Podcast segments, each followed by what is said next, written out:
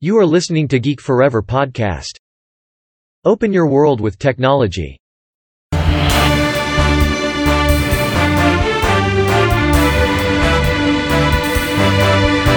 This is Geek Daily. สวัสดีครับ ผมดนทลาดนจากดอดนบล็อกนะครับ และนี่คือรายการ Geek Daily นะครับ รายการที่จะมาอัปเดตเรื่องราวของเทคโนโลยีใหม่ๆนะครับ รวมถึงเรื่องราวทางวิทยาศาสตร์ใหม่ๆ ที่น่าสนใจนะครับ ที่ผมจะมาเล่าให้ฟังผ่านรายการ Geek Daily นะครับสำหรับใน EP นี้ก็เช่นเคยนะครับ มีเรื่องราวที่น่าสนใจเกี่ยวกับเทคโนโลยีทางด้านการแพทย์อีกครั้งหนึ่งแล้วนะครับ ซึ่งต้องบอกว่าเป็นเวลากว่า 50 ปีมาแล้วนะครับ ที่สัญญาแพทย์หัวใจและวิศวกรชีวการแพทย์ที่สถาบันหัวใจแห่งเท็กซัสเนี่ย ได้พยายามแสวงหาหัวใจเทียมนะครับที่สามารถที่จะทดแทนหัวใจของมนุษย์ได้อย่างเป็นธรรมชาติได้เต็มที่นะครับเนื่องจากว่าหัวใจเนี่ยเป็นอวัยวะที่ขาดแคลนอย่างมากนะครับสำหรับการปลูกถ่ายให้กับ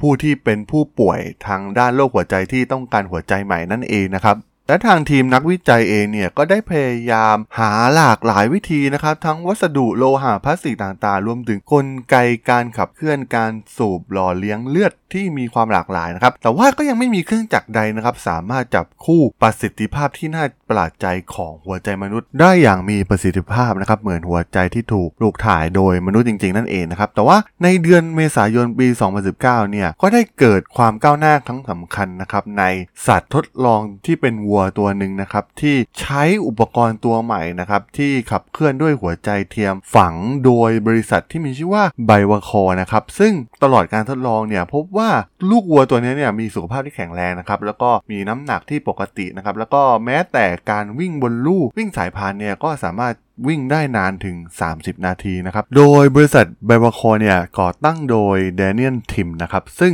ทำการทดลองอุปกรณ์ใหม่นะครับ แทนที่จะใช้ปั๊มกลไกที่เรียนแบบโครงสร้างการกระทำของหัวใจของมนุษย์ทั้ง 4 ห้องนะครับ แต่พวกเขาเนี่ยได้ปรับมาเป็นการใช้ดิสหมุนนะครับ ซึ่งแขวนอยู่ในสนามแม่เหล็ก แล้วก็ด้วยส่วนที่เคลื่อนไหวเพียงชิ้นเดียวนะครับ หัวใจของไบวาคอเนี่ยสามารถส่งเลือดที่อุดมไปด้วยออกซิเจนเนี่ยออกไปยังร่างกายแล้วก็ส่งคืนเลือดที่หมดออกซิเจนเนี่ยไปยังปอดได้อย่างมีประสิทธิภาพนะครับ ซึ่งต้องบอกว่าพวกเขาเนี่ยต้องเอาชนะความท้าทายทางด้านเทคนิคมากมายนะครับ เพื่อสร้างหัวใจเทียมที่มีขนาดเล็ก แล้วก็สามารถใช้งานร่วมกันได้อย่างประหยัดพลังงาน แล้วก็มีความทนทานสูงนะครับ ซึ่งต้องเข้าใจว่าหัวใจมนุษย์เนี่ยเต้นประมาณ 1 1 2 0 0 0 ครั้งต่อวันนะครับ ซึ่งเพิ่มขึ้นถึง 42 ล้านครั้งต่อปีนะครับ ซึ่งมันเป็นความท้าทายอย่างมากของทีมนักวิจัยจากไบวาคอนะครับ พวกเขาเนี่ยได้ทำการทดสอบหัวใจในวัว 15 ตัวนะครับเพื่อจะเป็นการพิสูจน์ความปลอดภัยของอุปกรณ์ตัวนี้นะครับแล้วก็นำไปสู่การทดลองทางคลินิกในมนุษย์นั่นเองนะครับซึ่งรวมถึงพวกเขาเนี่ยก็ยังใช้การทดลองในแกะอีกหลายตัวนะครับเป็นตัวแทนของผู้ป่วยที่มีร่างกายขนาดเล็กนะครับรวมถึงเด็ก ๆ ที่การทดสอบของพวกเขาเนี่ยแสดงให้เห็นว่าหัวใจเนี่ยสามารถที่จะยึดติดได้ดีนะครับกับอุปกรณ์เหล่านี้นะครับ ซึ่งด้วยอุปกรณ์ใหม่ของเขานะครับชิ้นส่วนที่เคลื่อนที่ลอยอยู่ในสนามแม่เหล็กเนี่ยจึงไม่ต้องมีความกังวลว่าแรงเสียดทานและการสึกหรอทางกลเนี่ยจะทำให้เครื่องจักรเหล่านี้หลุดออกมานะครับแล้วก็การทดสอบของพวกเขาเนี่ยยังแสดงให้เห็นว่าอุปกรณ์เนี่ยสามารถปรับให้เข้ากันได้กับความต้องการของหัวใจและหลอดเลือดของผู้ใช้นั่นเองนะครับซึ่งทางเดน i ย l ทิมเนี่ยได้ทำงานในโครงการนี้มากว่า 18 ปีแล้วนะครับซึ่งตลอดหลายปีที่ผ่านมาเนี่ยแนวคิดหลักของหัวใจของพวกเขาเนี่ยก็ยังคงเหมือนเดิมนะครับแม้ว่าทีมวิศวกรของเขาเนี่ยจะสร้างเทคโนโลยีใหม่ ๆ ออกมาเป็นอย่างมากนะครับ ซึ่งตอนนี้พวกเขาก็พบกับความประสบความสำเร็จแล้วนะครับสำหรับ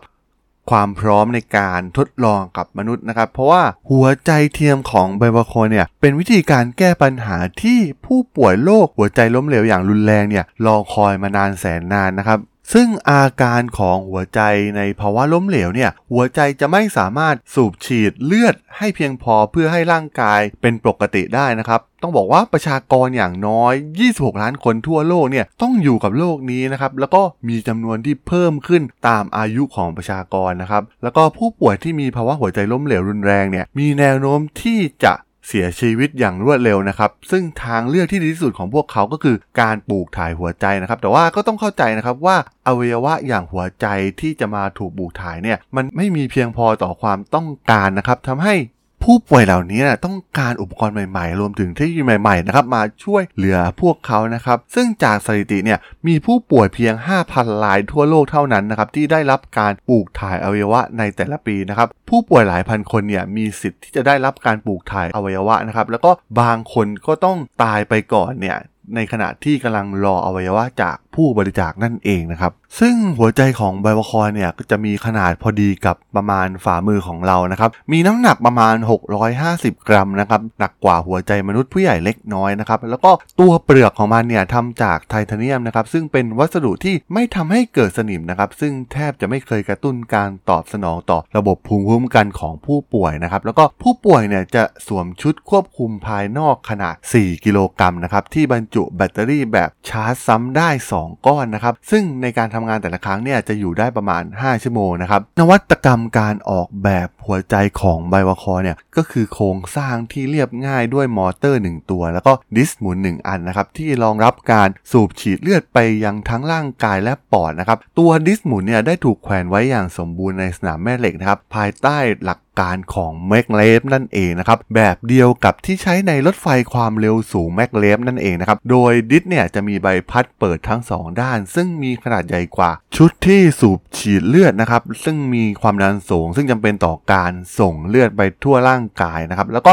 แต่ละด้านของดิสเนี่ยสามารถปั๊มได้มากกว่า 12 ลิตรต่อนาทีนะครับ ซึ่งเพียงพอสำหรับผู้ป่วยที่ออกกำลังกายปานกลางนั่นเองนะครับ ซึ่งต้องบอกว่าเป็นเรื่องที่น่าสนใจมากๆนะครับสำหรับเทคโนโลยีทางการแพทย์ที่กำลังก้าวล้ำไปในปัจจุบันนะครับในตัวอย่างใน EP นี้ก็คือเรื่องของหัวใจเทียมนะครับที่มีเทคโนโลยีหลากหลายนะครับเราจะเห็นได้ว่าในหลากหลายแลบทั่วโลกก็กำลังพยายามสร้างสิ่งเหล่านี้ขึ้นมาอยู่นะครับเราก็ต้องมาดูกันต่อไปนะครับว่าหากใช้กับมนุษย์จริงๆเนี่ยมันจะเกิดอะไรขึ้นนะครับหากมีอะไรอัปเดตเกี่ยว กับเรื่องราวของเทคโนโลยีตัวนี้เนี่ยผมก็จะมาเล่าให้ฟังอีกครั้งหนึ่งนะครับสำหรับใน EP นี้เนี่ยผมก็ต้องขอจบไว้เพียงเท่านี้ก่อนนะครับเพื่อนๆที่สนใจเรื่องราวของเทคโนโลยีใหม่ๆนะครับสามารถติดตามมาได้นะครับในทางช่อง Geek Flower Podcast นะครับตอนนี้ก็อยู่ใน Podbean Apple Podcast Google Podcast Spotify YouTube นะครับแล้วก็จะมีการอัปโหลดให้ในตัวบล็อกดิในทุกๆ ตอนอยู่แล้วด้วยนะครับถ้าอย่างไงก็ฝากกด Follow ฝากกด Subscribe กันด้วยนะครับสำหรับใน EP นี้เนี่ยผมก็ต้องขอลากันไปก่อนนะครับเจอกันใหม่ใน EP หน้านะครับผม สวัสดีครับ